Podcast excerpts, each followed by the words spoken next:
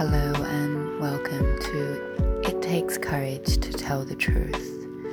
This podcast features interviews from women around the world focusing on birth, business, sustainability, health, sex, death, and money. I'm your host, Ella Noah Bancroft.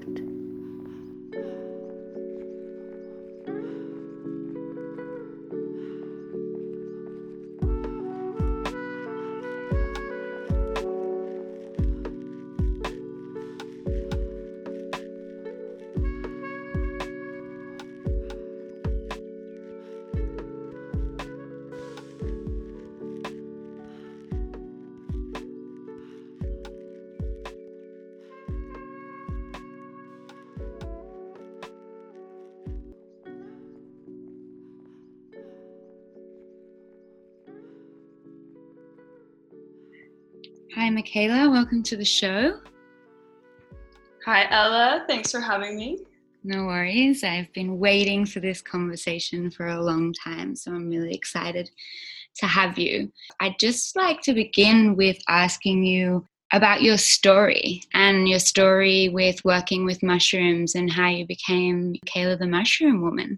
Well, I've I've always had a fascination with nature um, I loved the idea of creating potions when I was younger and medicine. And yeah, just I, I, did, I tree planted for a couple years and I noticed quite a bit of fungi around, and that sparked my interest in more natural medicine routes. And I'd say a big gateway into it was really with psilocybin. I've never, my experience gave me so much energy and my mind felt explosive with inspirations and i felt and i had like some serious downloads about philosophical ideas of how this universe was created and how things were all interconnected. And that's kind of when I realized this is my medicine. Nothing has ever made me feel as amazing as as psilocybin has. And then and then when I settled into Byron at the end of my first year, I needed I needed farm work and I just kept saying I was going to get my farm work in Byron Bay, working with mushrooms, and by some miraculous synchronistic events, um, I started working for Life Cykel making medicinal mushroom tinctures and became the extraction master. That was kind of the beginning of it and the beginning of what is now my, I feel like my life journey. When I got that job, I just, there was like this overwhelming feeling like, like something about this was going to be with me for the rest of my life. And it's become very clear that that's my passion with mushrooms and how they can they can change the world. Mm, and I love having a female voice talk to mushrooms, um, medicinal, edible, and also psilocybin, because it feel like in the mushroom expertise world, it seems to be really overrun with male voices. Do do you feel that? Yeah, I see. I have noticed that a lot, and I I find that most of my interactions have been with men.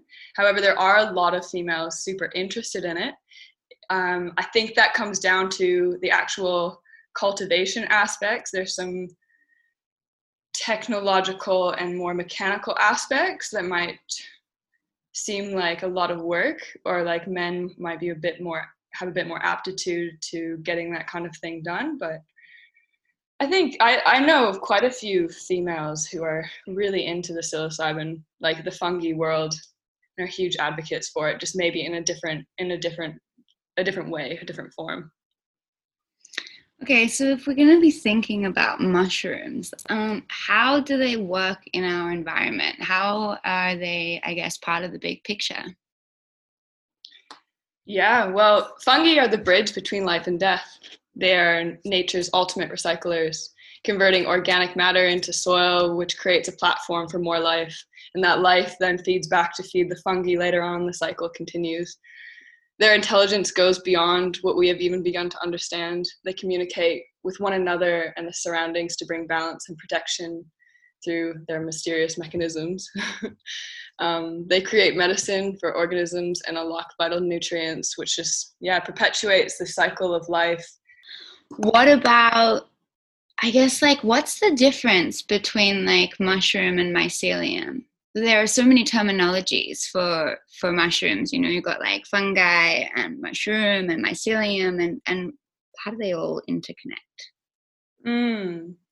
Yeah, so fungi is related to the whole kingdom. It's there's it's the fifth kingdom. It's different from it used to be one with plants, and then they realized that they're very different. Um, mycelium is the complex thin filament network that's underground and throughout logs, breaking down the material. And the fruiting body is an extension of the mycelium. It is what we, the fruiting body is what we call a mushroom. Mm, so that's the thing that comes above the ground and what we pick. Yeah. Like, and, okay.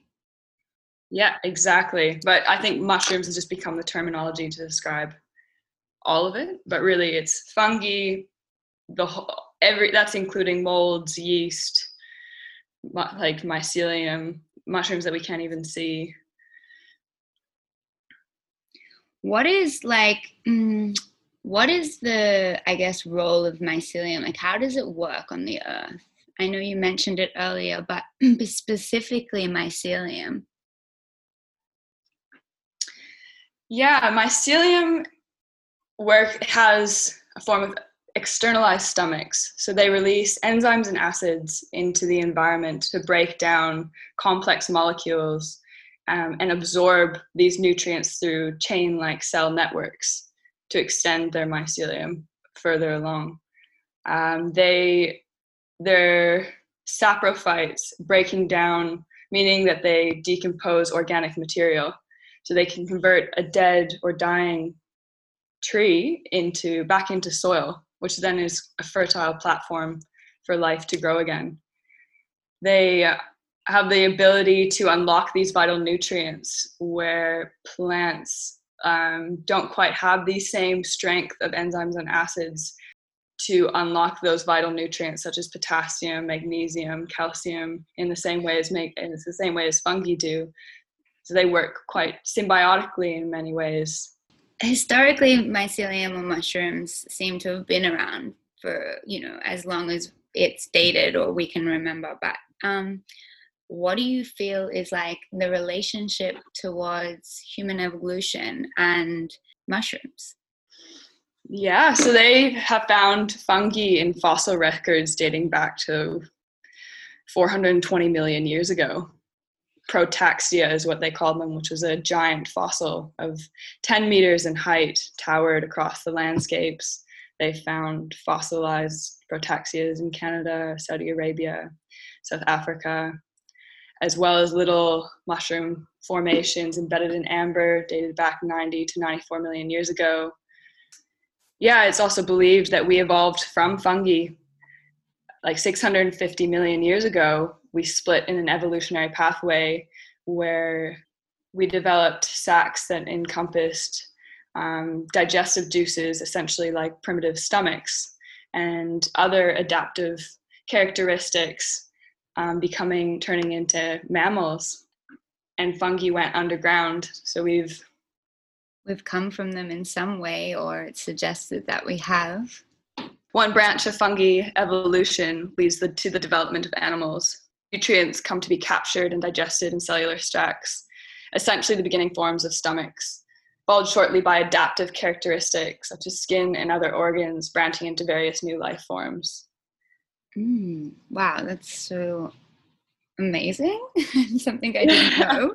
and I feel like I'm such an advocate of mushrooms, but you're such a wealth of knowledge. Um, so, okay, mushrooms and consciousness. This is something that has kind of been on my mind for a period of time, you know, specifically psilocybin. I'm looking thinking about but you know medicinal mushrooms also which are coming into a lot of kind of like trendy health spaces at the moment how and what are the effects of let's start with psilocybin first with um, the human consciousness yeah so i'm deep into the book food of the gods by terence mckenna and he talks about how psilocybin and other hallucinogenic plants are what may have been the um, forefront of human evolution and, and our and consciousness like our ability to have cognitive thoughts and ideas and move towards more of a um, the ability to make decisions based on our surroundings rather than a programmed behavior that you see in animals. Over several million years, we saw the, our brain size tripled, which is the fastest known evolutionary progression that we have yet to see in nature, which is, could largely be due to these psilocybin mushrooms they could have they could have found. Psilocybin mushrooms have um, neurogenesis properties where they promote brains to grow new axons. And if you were to take a look at the brain under an MRI while you're on psilocybin, it's highly active in compared to when you're not on psilocybin.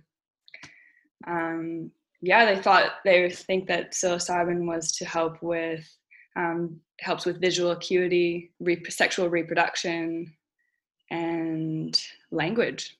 Psilocybin in itself, I know that mm, you know there's a lot of stigma around um, you know magic mushrooms or psilocybin in this country because it's still illegal.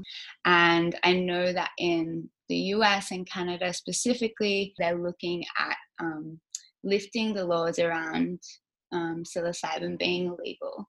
And there's been many papers and research done on how psilocybin can really help to improve mental health and anxiety.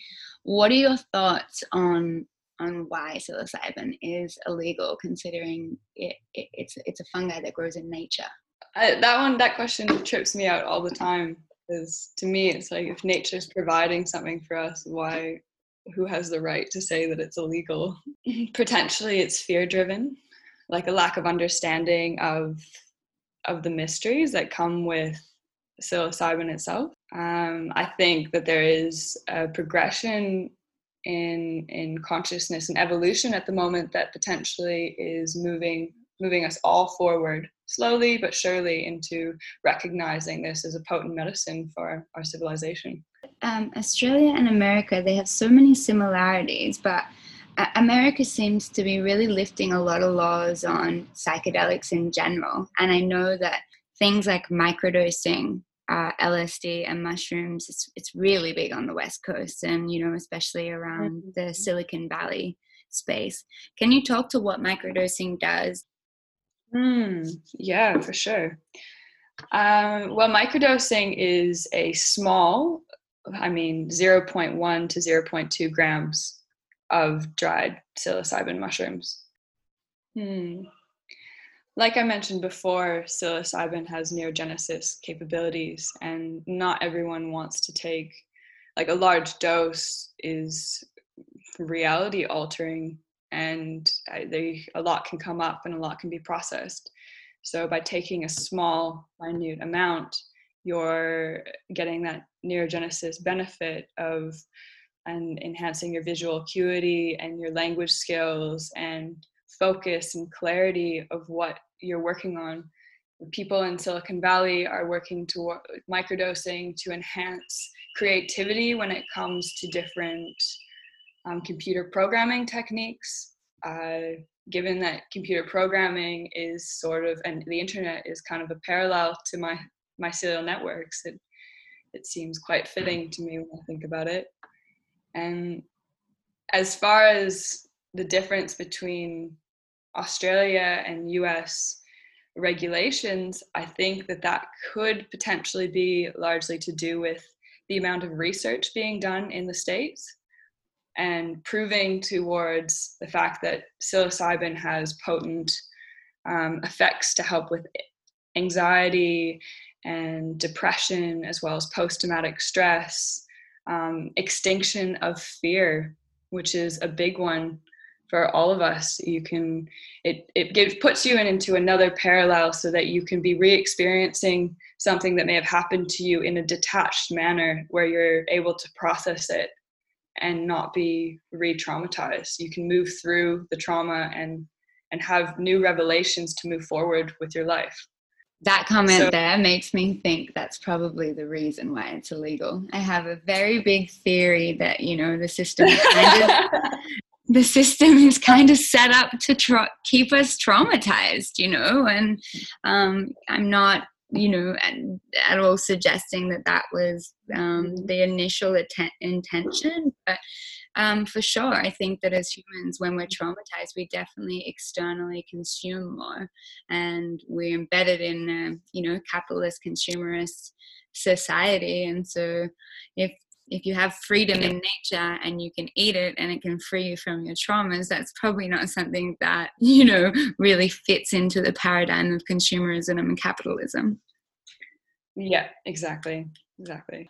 And so like it's interesting because eh, you know each government uh, um, only deals with the research within their own country and so that then dictates the laws and what we really need is more people like advocating for the use of psilocybin in order to change the laws and and really show that the research um, you know similar to the way that they're doing in the states and that's kind of how we would make change. Is that is that right?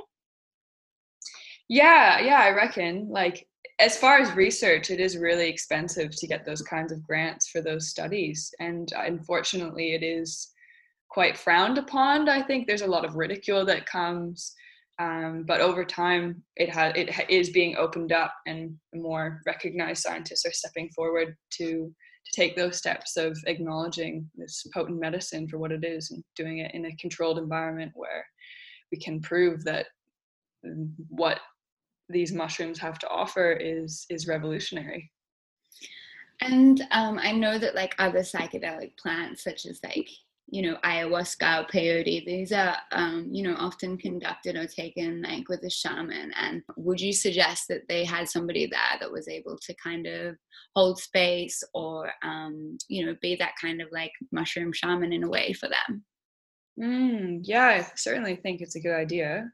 For larger doses, like you never know what's going to come up for you or what in your reality is going to change so much that having someone there to support you and give you anything you need, even so much as like water or a cuddle, is it could just completely change your experience. And as far as taking psilocybin mushrooms, I feel like setting and environment is so important for a good experience and just being yeah mentally ready and surrendering to to whatever the mushrooms want to want to show you um, talking about setting um like setting as in where they are in the environment like what would you like mm. recommend um first timers or even people that um, have done it and haven't liked it but want to revisit it again like what, what is a kind of ideal environment to be utilizing the psilocybin in your body? I find that being out in nature is amazing like out in the forest or at the beach um, anywhere where you feel safe though even if you are doing it in in the comforts of your own home with people you love or by yourself just feeling feeling safe. I think if you are doing it for the first time on your own, it is it is nice to have someone there to share the experience with you and in case you feel um, slightly uncomfortable with it or afraid with what might come up. Safety and love. It sounds like a mushroom.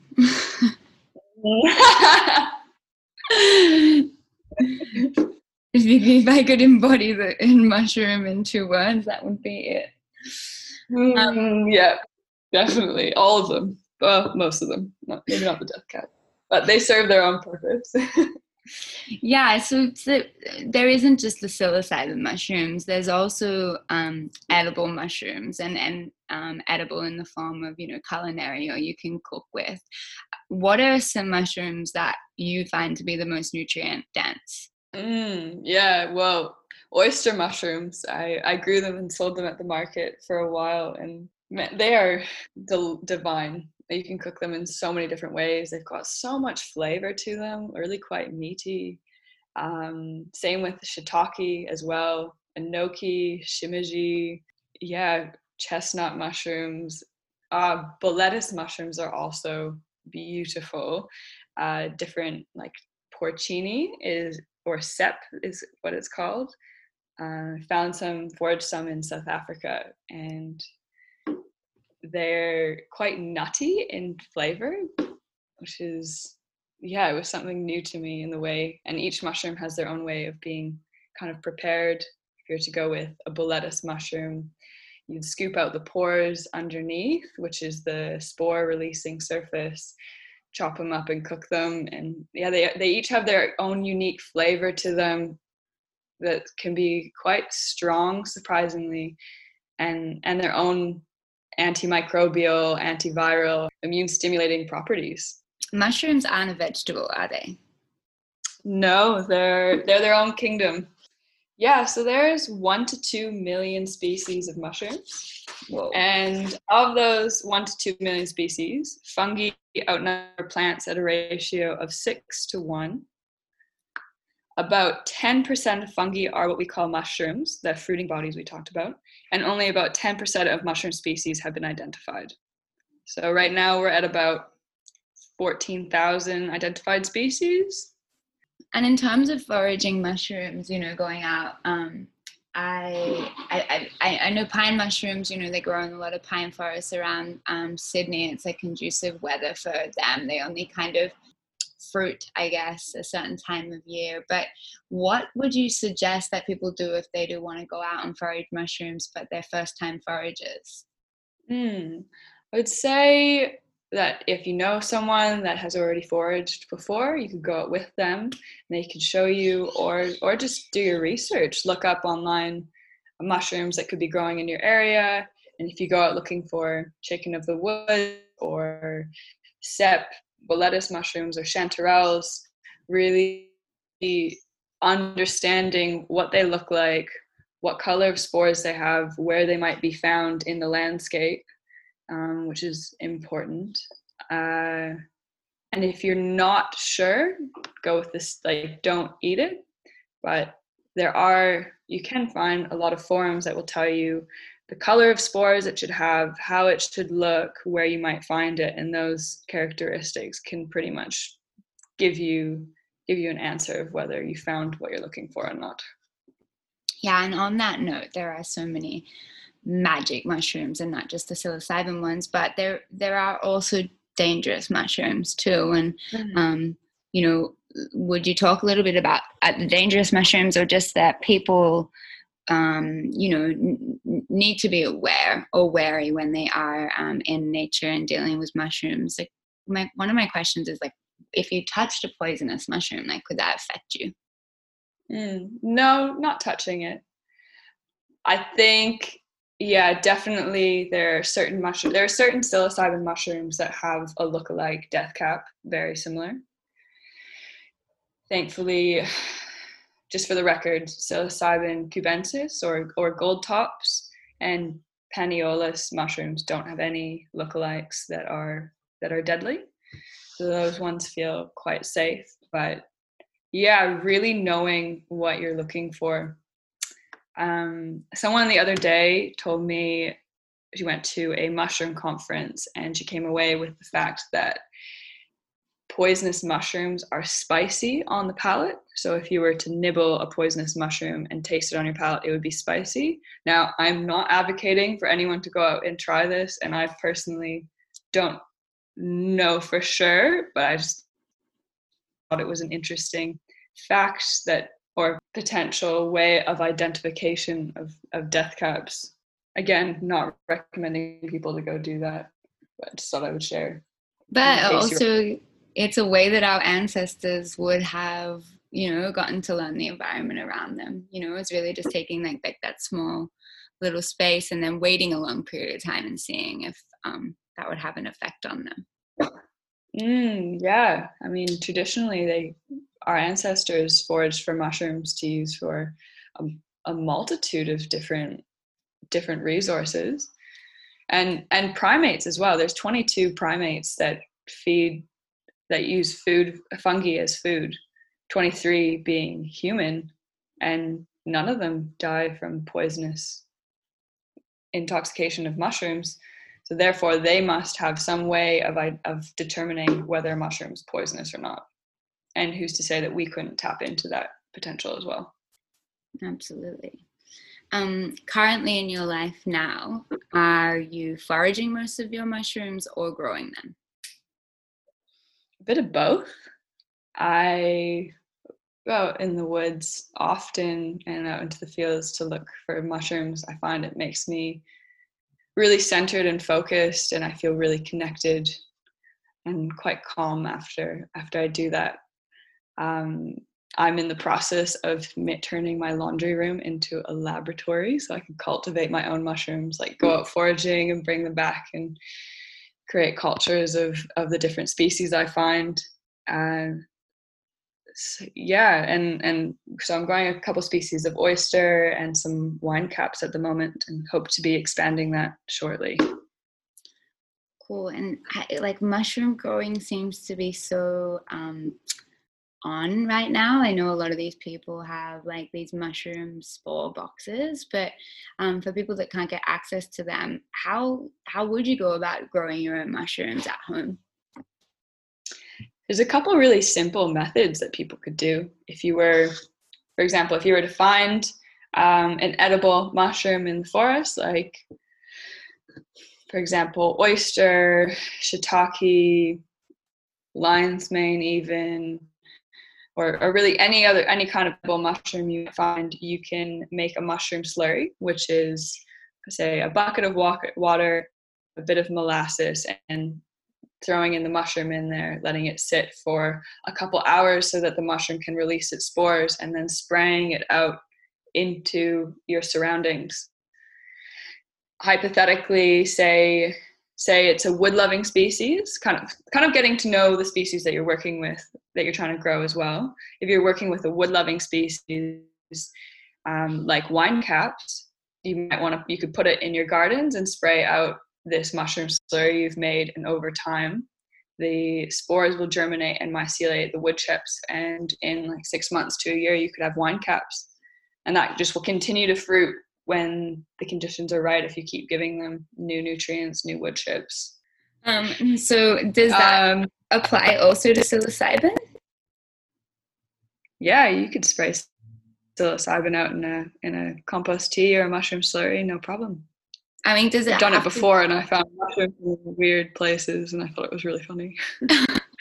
does it have to be I mean, I, I have this like I feel like um, this idea that you know, like most magic mushrooms grow in cow shit, and so like if you were going to be reproducing it, we have to be spraying it on cow shit. um, yeah, it's a bit of a mind a mind fuck on that one. it's a bit it's a bit crazy to think about, but yeah, they can grow on other on other mediums. Like you can spray them out in a citrus field. I found a gold top out in a citrus field, and there's no cow dung around. Um, they won't grow quite as rampantly. That is their preferred mode of substrate, but that doesn't mean they won't grow on other mediums as well. I've noticed fungi to be quite adaptable, like some mushrooms more than others, quite adaptable in their nutrient source like nutrients and and medicinal mushrooms go pretty hand in hand. Um, what are your kind of top four medicinal mushrooms at the moment? I feel really quite connected to reishi at the moment. Um, so i'd say reishi turkey tail lion's mane and shiitake quite fascinating to me um, I think it's just the ones that I've mainly been really exposed to, and I'm definitely not limited to those as my medicinal mushrooms. But they're uh, the medicinal effects that they have are incredible. Would you go through those four and just um, enlighten me on what the what the benefits of each one is? Yeah, of course. So reishi is Latin. In Latin is Derma lucidum. And lucidum means shiny or brilliant, which was referring to the fruiting body itself. It had the top layer of the fruiting body has a varnished looking coating, anywhere from or from reddish to orange to black. Um, reishi in Japanese also means divine, and in China they call this mushroom lingzhi, which is tree of life mushroom. It is a medicine for the heart and lungs. They, it is also known as the panacea of mushrooms panacea meaning the solution or remedy for all difficulties and diseases. They've used this mushroom to cure all an assortment of ailments from dizziness, insomnia, chronic bronchitis, liver pain, and symptoms with anorexia, progressive muscular dystrophy, hyperlipidemia, diabetes, depression, anxiety, and so on. Um, they there is a range of compounds in reishi, mycelium, fruiting body, and even spores that are quite medicinal. And and these include triterpenes, polysaccharides, alkaloids, proteins, glycoproteins, sterols. And these, these compounds work in concert to balance our internal ecosystems. So being more so like a heart medicine, it's a acts as a cardiotonic, meaning it favors all actions of the heart, lowering blood pressure, enhancing bone marrow, bone marrow cell proliferations, building new blood cells to be created and transported throughout the body, invigorating, supporting, um, liver protecting and detoxifying. It's it's an anti-inflammatory, an antibacterial, antiviral, antioxidant, anti-tumor, anti-HIV.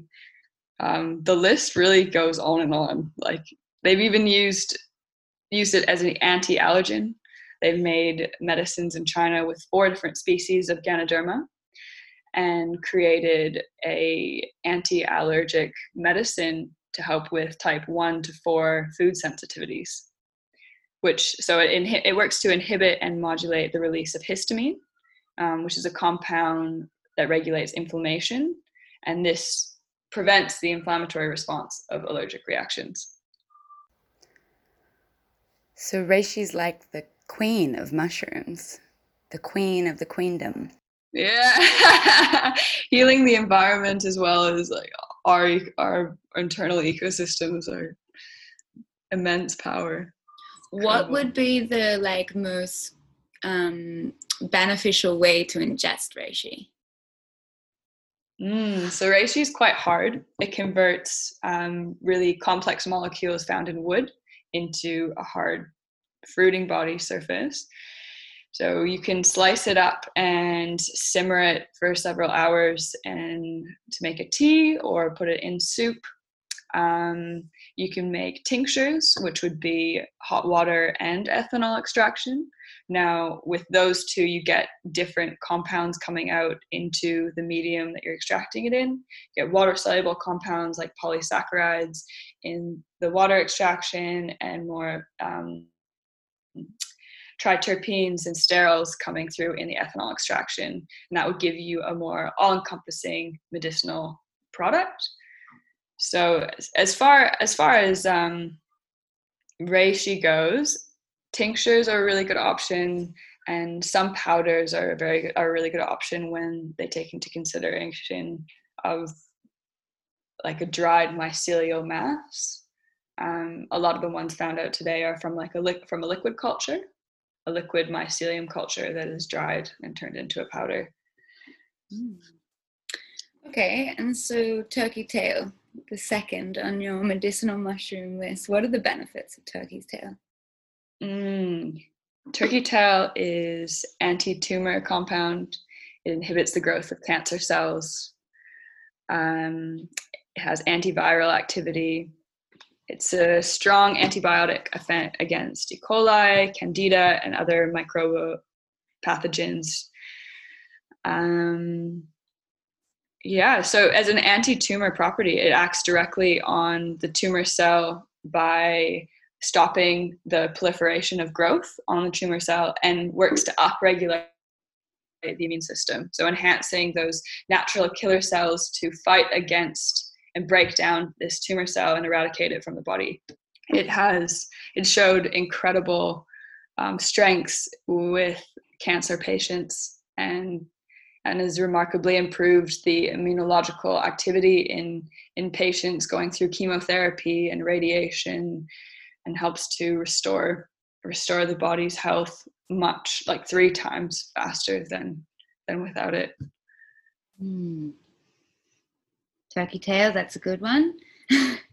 Lion's yeah. mane. Okay, this is my favorite. Only because I like I don't know much about it, but I started taking lion's mane, and I definitely saw a difference in um, like my energy and um, my cognitive um, functioning. So I don't know if that's what lion's manes do, but um, would you enlighten me on the benefits of lion's mane?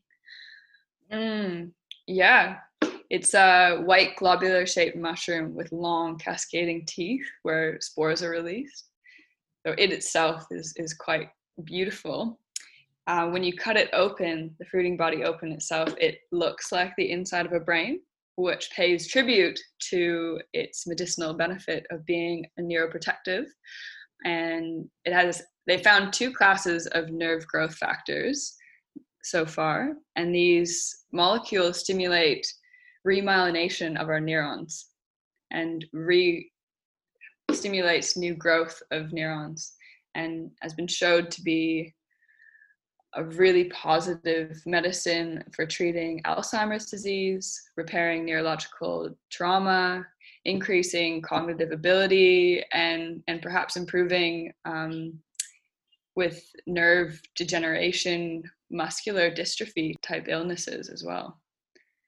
Yeah, I got my mom on Lion's Mane about a year ago. Um, not because she has Alzheimer's, but just because I thought what a good way to get her just taking something that's capable to like help prevent that in the future you know i think like especially with the fast-paced nature of our society and all of the information that we have on hand it's really hard to retain that information because it's almost like we just look it up and then it dissipates. And so i really found like lion's mane in my life and my mum's life has really helped us to kind of hold on to information like be aware of our facts um, even memories you know which also help in a relationship um, dynamic between mother and daughter because then you can really like be accurate on your memory telling which is good in a fight you know?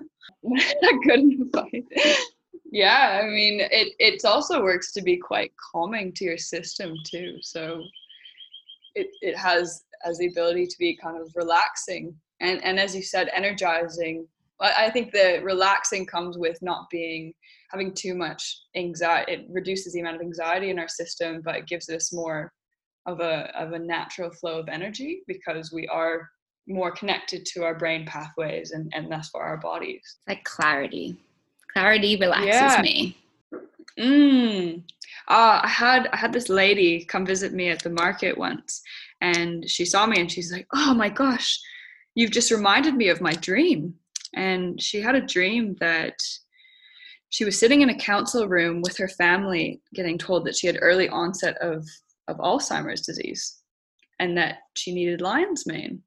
And when she saw me, she was asking me questions about lion's mane, and I told her where she could go get it. And she went and purchased lion's mane, a lion's mane tincture. And I, I, ran into her a few weeks later and she told me that that night she took it for the first time and she had a dream about scraping away cobwebs and forging new pathways and woke up feeling clear with more energy than she ever has before and i was i was blown away by this and so beautiful to hear her uh, how it's transformed her already after one day I notice like the difference if I take my lion's mane at night, exactly that. It really shifts the way that I remember my dreams, how clear they are, um, what kind mm. of dreams I have in comparison to if I'm taking my tincture in the morning. Yeah, yeah. They serve they serve their own benefit, of course. Like I like to have a little bit in the morning and the evening. So I get that day clarity and focus and then the evening time being able to recall my my dreams and the gateway into that those messages that come through double dose you lion's mane yeah uh, on that note though i will say that not to take too much because i have heard if you do take too much every day you can get headaches too much of anything is not a good thing exactly even too much water you can drown yourself precisely okay so our last one shiitake shiitake. Oh, I I love shiitake. It is yeah. So all these mushrooms have, especially edible ones, um, when eaten, they have got such a complex range of macro and micronutrients. These different vitamins and minerals that help to keep your body functioning optimally and essential amino acids. The uh, the, the medicine that comes from shiitake works as an antiviral and anti-tumor. Um, it showed benefits against uh, herpes type 1 and 2 and and against the virus of polio measles mumps. It has yeah just great benefit in treating bacterial or parasitic infections. Um, again like these other mushrooms it helps to lower blood pressure free cholesterol and lipids from the blood and really yeah clean out your system if I was to take reishi and turkey's tail, lion mane, and shiitake every day all together, um, would that just mean that I will become like a superhuman, or would you recommend like working with individual mushrooms over a long period of time? Mm, I think having I I've wondered about this quite a bit, and I feel that sometimes you don't like taking all of them at once you might not be getting the full benefit from all of them. Um, it's too much competition. I would say having a diet with a regular amount of edible mushrooms, shiitake, oysters, foraged mushrooms you find, morels, whatever, uh, would be highly benefiting. And and taking taking regular lion's mane, turkey tail, and reishi um, is only going to benefit your system but maybe what, what i like to do personally and you, i think you should follow your own intuition on this is i like to to spread them out over the course of the day and have them at sometimes at different times rather than all at once to kind of give give the the spirit of that that mushroom the chance to to work do its work in my body without being without having anything else interacting with it and if I'm like, say, for example, using the lion's mane, and then I decide um, oh, I've run out of my tincture, it, is it are the effects going to stay with me, or do I need to have like a continual um, tincture and a continual kind of amount coming into my body over the period to see the effects last? Mm, I think the effects will stick with you for a while, but over time, depending on your lifestyle and the way you live your life, it could start to degrade. So I don't see any I don't see any harm in continuing to take um, this medicine. I think it would only benefit you, yeah, to keep keep that momentum moving forward. Cool. That's good to know. Um, there are so many different mushroom companies out in the world today. And um, I do know that, you know, some of them aren't necessarily sourced um, in the best climates. And so sometimes that can have an even bigger effect on our health. What would you recommend in terms of um, like the product line that are out there in terms of the ones that I guess are the most sustainable um, or are coming from like kind of really healthy ground because we're really thinking about you know the similar way to a plant. I'm sure the mushroom also absorbs toxins in like the air and the earth and um, well yeah i guess what companies would you recommend for people to go to if they did want to start experimenting with medicinal mushrooms? Mm. yeah mushrooms mushrooms are a product of their environment and you could go into a forest and find find several different reishis or other medicinal mushrooms that would have different medicinal uh, varying medicinal benefits because of the different stressors that they've been exposed to. So as far as the best company to go for i think knowing where your source is coming from how it's being created um, are all beneficial things to follow by. I find where I am right now, um, I mean, Life Cykel, they make theirs locally, and I worked for them for a while. Um, SuperFeast is also, I think, quite a reliable reliable source. Mason has he's traveled over to China to go see the farms and how and how they cultivate it. And China is one of the old has some of the oldest knowledge as far as mushroom cultivation goes. Um, I, I would definitely trust Paul Stamets' company, Fungi Perfecti. Um, yeah, I, th- I think it's just following your intuition and doing doing a bit of research into the companies you do want to um, invest your health into. Yeah, and not just the ones that are, you know, growing um, them, you know, in good areas, but also thinking about carbon footprint as well. I know that um, that Life Cykel is one of the first ones I started working with as well, and um, purely because it was the mushroom company that um, actually grows most of their mushrooms in Australia. Is that right? Yeah, I mean that's a huge benefit of it local economy and feedback system you know um, as much as i know about um, eating from the land i've always been taught that like eat from what's around you because the soil um, you know which you walk on is going to be producing the same nutrients in which your body needs for that climate. And so i also really love supporting local and of course mason is also local from the northern rivers. Him and his um, partner Tahnee and you know supporting them is is is great where we can. And just to acknowledge that there are australian mushroom companies i think is is really good for people to understand that so that they don't have to always be looking to go to you know america for example and buying on amazon and these kind of bigger companies which really take away from what we're doing on the ground level in um, our own country. Yeah i mean what i would love to see happening is people becoming much more connected to this medicine that they feel like they could go look for it themselves and and forage responsibly. I mean by what i mean by that is not over foraging and taking too much from the landscape but really connecting in with these mushrooms themselves and and turning it into their own medicine and speaking of turning into their own medicine, um, a place where people could come and forage with you, um, where where are you placed right now as an educator and supplier with the mushrooms? Yeah, I I just moved into a new place with my partner, and we're setting up a lab in the laundry room, and and going to be um, doing some outdoor cultivation of a range of medicinal species that yeah, I would love I'd love to provide to people um, in the Byron Shire region, nor Northern Rivers. And I'd like to really like to start running workshops soon, so I can teach people how to grow their own mushrooms from mycelium, and they can really get absorbed into the beauty of watching their own medicine forming before their eyes. And I would definitely be at that workshop. when and when and where you do it, just let me know.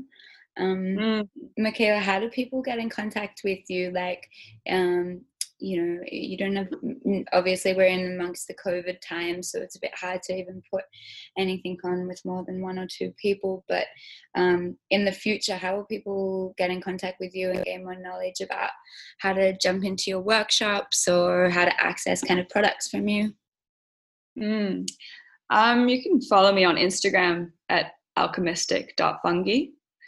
I will be putting a lot more information up. I've got so many cool photos and projects that I'd love to share with everyone. And I just want to be, yeah, really transparent with everything that I'm doing and get people excited along with me. Oh, Mikaela, I absolutely love your brains. You are Mikaela, the magic mushroom woman in my eyes. Thank you so much. Thank you for helping the spread of this knowledge.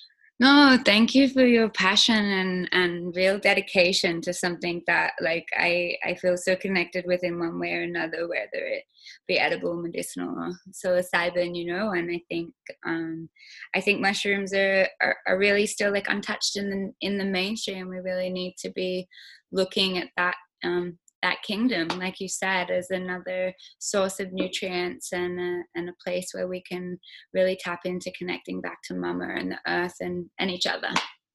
Yep, certainly. Um, Mikaela, before we end, I have one question for you. It's the question that I asked ev- every woman I interview. um, what is the biggest truth that you have discovered in this human experience? The biggest truth I've discovered is by being myself and following what I'm passionate about, things, beauty and love just continues to attract into my field and perpetuate the cycle of of this incredible life and I feel so fortunate to be where I am today with the people that I'm surrounded by, constantly inspired.